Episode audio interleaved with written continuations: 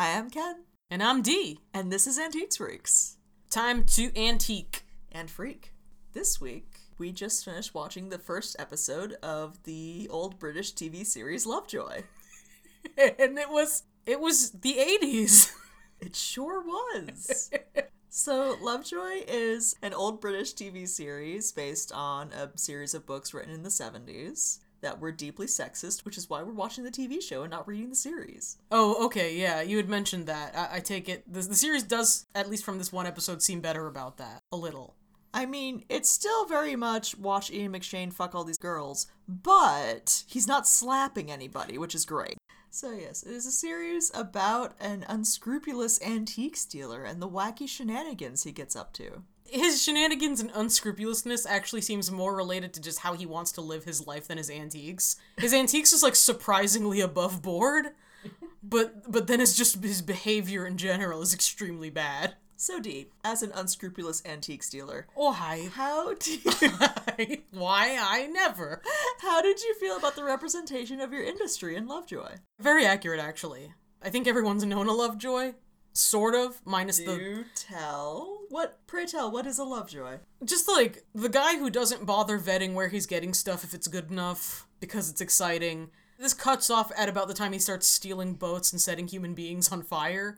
That was very cool to see on TV. Yes. Yes, um, especially in like British TV 1980s budget special effects. Very cool. yeah, yeah. All practical effects, mind, but like Look you could it looked good. you could tell they only had one shot. They could have cut it better. Yes. Uh, but yeah, just in that, like, there's just the guy, he doesn't get your ID when he's buying a certain amount of items off of you, or a suspicious looking item off of you. Not especially concerned with community efforts to locate and repatriate stolen items. Um, not afraid to use intimidation or hassling to get stuff he wants. They're out there. Most people know and probably work pretty closely with one of them because a lack of scruples can be useful. I am wondering if, like, further down the line in Lovejoy, we're gonna get him, like, essentially robbing old people. You know, doing doing some elderly, like, basement clean out fraud. oh dear. Oh no. I mean, he set men on fire. That's not really beneath him or anything. Yes, but they were criminal thieves who were stealing the silver he wanted to steal. He just doesn't seem like he would be extremely concerned with giving old people a fair price. So in the first episode of Lovejoy, he attends a British antiques auction, which threw Dee for quite a loop.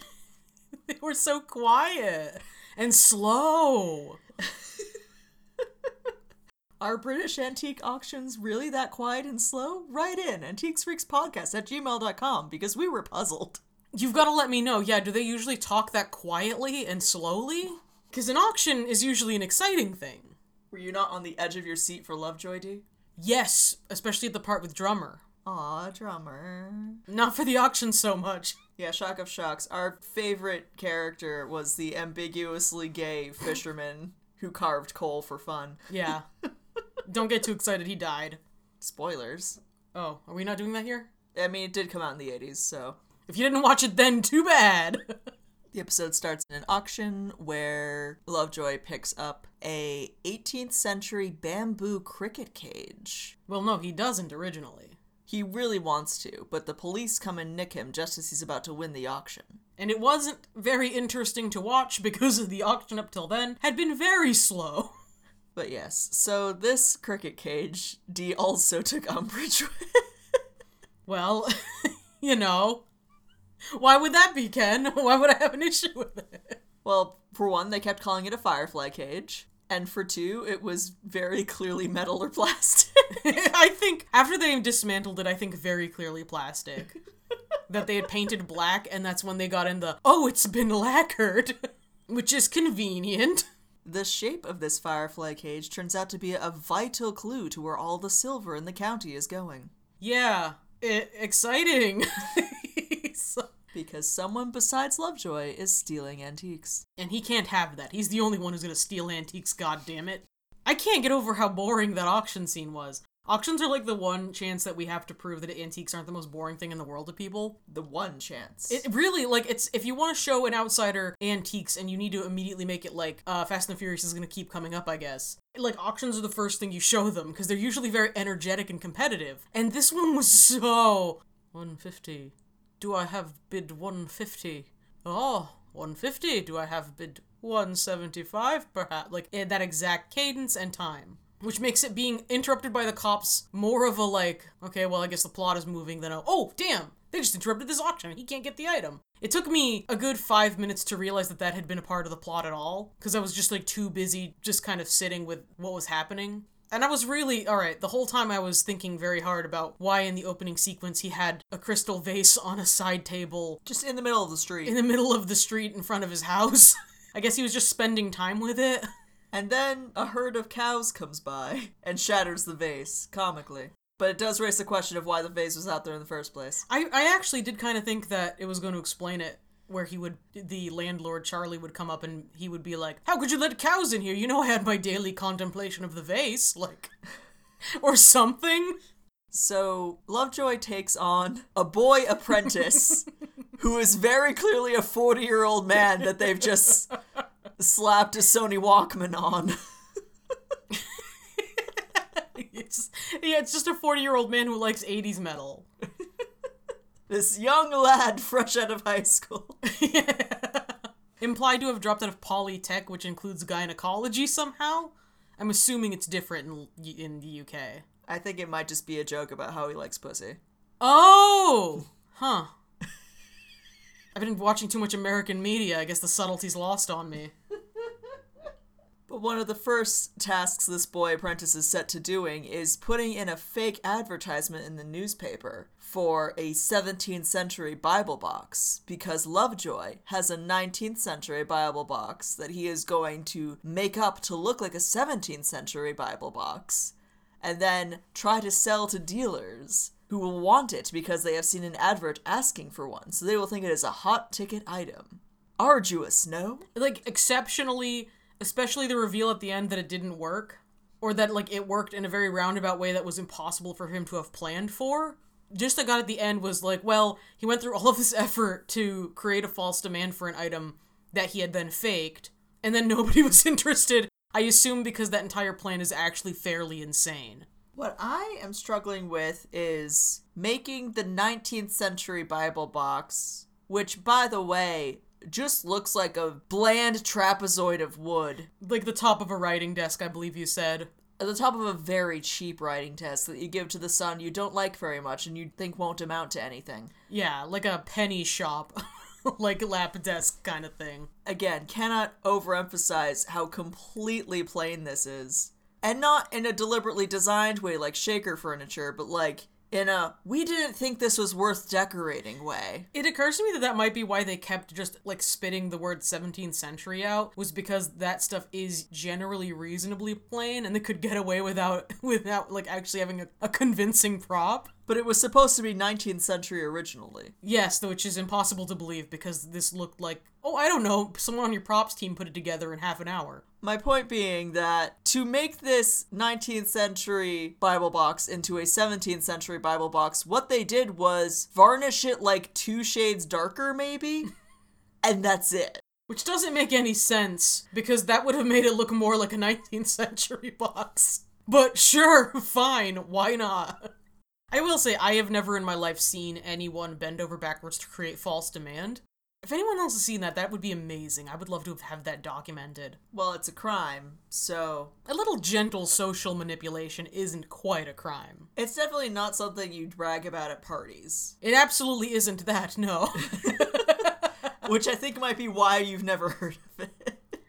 I know some pretty shady characters who have done some pretty like questionable things, and most of it has to do with taking advantage of the elderly and the bereaved. Um, very little of it has to do with like hacker style social engineering. like I said, I, I'm sure it does happen. I'd be really excited to hear about it, but it seems like way more work than just. Sorry, so yeah, he, he does this whole thing, and then later he says that he wanted the Firefly box, cricket box, because he could sell it in London for a good amount of money. Which does open up like why aren't you just taking your stuff and selling it in London if you have a solid market out there? Which would be more reasonable, I think, for literally anyone. It's like obviously he has the means and will to go to London to sell things at a high price, so he doesn't have to be hanging around his podunk town tricking people into buying his garbage. So that was weird. I guess a lot of the plot lines in this could be described as a roundabout. We also don't ever hear the final valuation of the jade, which pisses me off. Ah, yes, the Jade. Because yet another subplot involves a man who very much wants Lovejoy to give an appraisal on some jade he has. The man he's hate fucking. He's not okay. I feel like we need to stop approaching fiction with the assumption that all characters are gay until stated otherwise, and then sometimes even after that. You can't give me crooked antiques dealer and then be like, and he's straight. Like, no. You can only bend so much of my disbelief, and it doesn't go that far.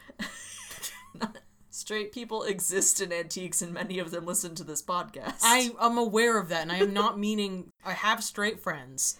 I'm not meaning to discriminate. I'm just saying it's not out of pocket for me to be like. I mean, we don't see him sleep with any women. He just implies it. he just makes out with like a lot of them. And says, by the way, I saw your sister's butterfly tattoo on her ass because we're fucking goodbye. That's an implication, and who hasn't just sort of made out with people of all kinds at all times in various situations? Doesn't mean anything. I apologize if you're one of those people. that you specifically made out with. I not anyone in specific, just in general. just, just the general people you've made out with, and for whom it meant nothing. Well, well, if we don't still see each other, it obviously didn't mean love to you, did it? yeah, the mystery was clunky, and it had less to do with antiques than I wanted. It was entirely centered around antiques. It was entirely centered around antiques being stolen and then other antiques being used as clues to find those stolen antiques. I guess the way that they were used was clunky and not a fun thing. They ascribe too much power to the main character, right? Uh-huh. Hey, i- it's not like he recognizes a marking and draws a link between it and the military base that ended up being involved. It's that the cage is shaped like the silhouette of the military base, and he just happens to have like this supernatural power of like pattern overlay where he can just look at the shape that he drew on his wall for some fucking reason and then he's like oh so like maybe if it had a marking perhaps a french marking and you'd be like that's out of place on a cricket box. And then he made that connection and i would have been like fun he's using his skills as an antiques dealer. But as far as i can tell he just uses his skills of like shape recognition.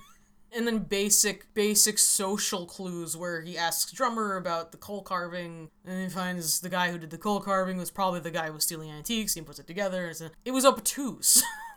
You know the, the great thing about mystery is that you're always supposed to let the viewer in on it i just don't find a lot of fun or even like feeling like ah he's seen something i haven't at the idea that the general outline of the cage was what was important. I think you might have had a better sense of solving the mystery along with the character, or perhaps even ahead of the character, if you were maybe paying a little more Sure, attention to what was happening on screen and a little less attention to the conversation you were simultaneously having about local tourism. Sure, fine, but you can't tell me that like you can't tell me that like oh the outline of this piece is like a fun and compelling like it's it's like dumb and weird. It's a large, easy visual marker that will get across the idea to an audience who is taking in this media primarily visually. I just don't like it. I get it, but I don't like it. No, it's not good. You're right. Yeah, I just but it, it needs they it seems to be lacking very much in like spice.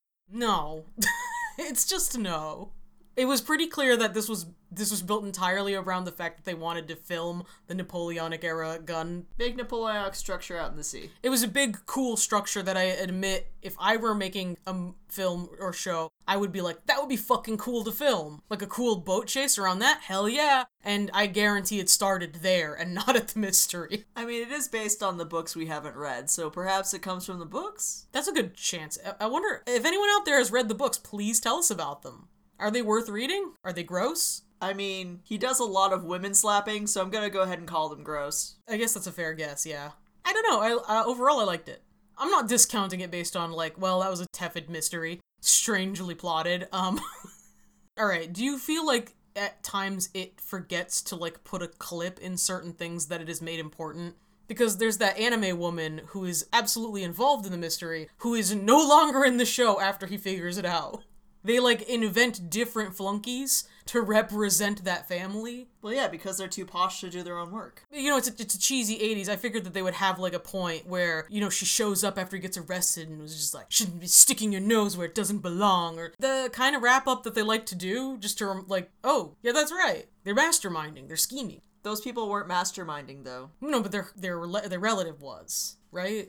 And, Yes. and and they knew about it, Their or they wouldn't deceased relative was. They didn't know about it. I got the impression that they knew about it because they were being fucking weird and cagey, I think they're just British. and then tried to burn the evidence. I think that's just how British people be do. It was what. All right, I guess the mother was also surprised when she burned burnt the cage. So There- there that is is- a point in your favor, yeah. There's a point where the daughter just chucks the cricket cage into a bonfire, and then Ian McShane, who plays Lovejoy, by the way, spoilers, uh, has to dive into the fire to pull it back out. Which is hilarious because this object is simultaneously described as being made of bamboo and being carved from coal. And are you saying to yourself, both of these things are extremely flammable? You're right. They are. Correct. Uh, the cage is completely unchanged by being in fire, which might also suggest that it is perhaps plastic. okay, but er, all right. The fact that she burns it is pretty incomprehensible if it's not deliberately to erase a trail in a mystery, right? I got the impression that she was just a disappointed, spoiled brat, and this object wasn't what she wanted, so she just wanted to huck it. I guess. I guess what I'm saying is that that could have been clearer. like you know, and, and like I, that's what I kind of like. I'm talking about like the, the wrap up. Where is she shocked that her father was a fucking weird smuggler? Is she weirdly proud? Is she scandalized now that everyone knows? Like, and nobody even talked about that part. They talked very much about the fate of the artifacts and nothing about the extremely questionable way that they came to be hidden and stolen. Like nobody addressed that. Nobody's like, can't believe old man Wittershins was was uh, making his fortune that way. Like they don't. It's like they all kind of forget. I think it might be the British tradition of, oh, something scandalous happened to the gentry. We'll never speak of this again. Much like the uh, senile knight setting a trap that kills a butler in Carnacki. and our hero saying, well, now that we've solved the mystery, we can hush it up. That will make it much simpler to pretend it hasn't happened. yeah. Yeah, I guess I don't know. eh, That might be interesting if it's like a cultural approach to the idea of comeuppance. It's like obviously in American media, everyone makes a big spectacle of that, right? Like that would be the focus. Maybe their habits are less calling attention to these strangenesses, depending on who did it. They had a literal boat explosion. You're telling me that there wasn't enough spectacle for you? They didn't seem particularly concerned about that either. You 4th of July motherfucker. I, a little Fourth of July, yeah. Oh, It's just their treatment of the fact that he had set men on fire and destroyed a whole boat in the middle of the estuary. Their demeanor was very like, nah, his Lovejoy's always a pain in our side. Like he could have killed them. they could have died, and then they and then there's a bail that is apparently extremely approachable for a rich woman. well, yes, that is the problem with Baildy, is that it's very approachable, almost negligible for rich people. I don't think she would have paid it if it had been like ten thousand pounds. Eh. I think I think there's like an upper limit that she'd have been willing. So I, I'm forced to assume that it wasn't as much as I would give him if you asked me off the cuff what he should get for bail after attempted murder. Double attempted homicide? Yeah, a double attempted homicide that he copped to immediately. So that, that was just the vibe was a little weird. I do say I love Lady Felsham. Uh-huh. I like the idea that she's going to be like a stable part of the series. She's a very cool character, very fun. Get the feeling he slaps her in the books. So, Lovejoy, final thoughts? Worth it. Fun. It had way more to do with antiques than most of the books we've read on the subject. Just an 80s romp. What about you? What do you think? Certainly one of the shows I've seen in years. Sounds like you liked it less than I did.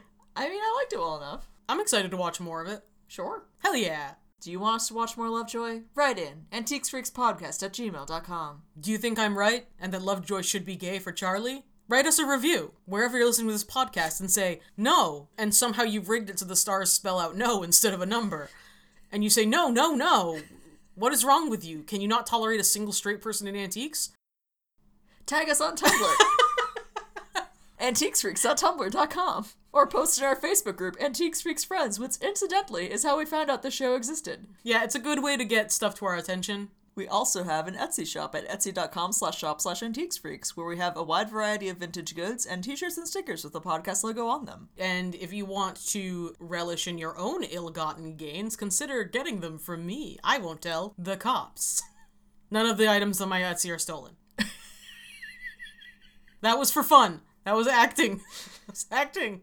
We also have a Patreon at patreon.com slash antiquesfreaks, where we are chapter by chapter going through the Victorian penny dreadful Varney the Vampire or the Feast of Blood. We are at a point in the novel where we have an unruly mob digging up graves searching for vampires, so that's a hoot and a half. Join us, won't you? Thank you. Special shout out to our patrons for paying our hosting fees and filling our hearts with love. So much love. And thank you in particular for listening. That's right. You. Au revoir. Goodbye.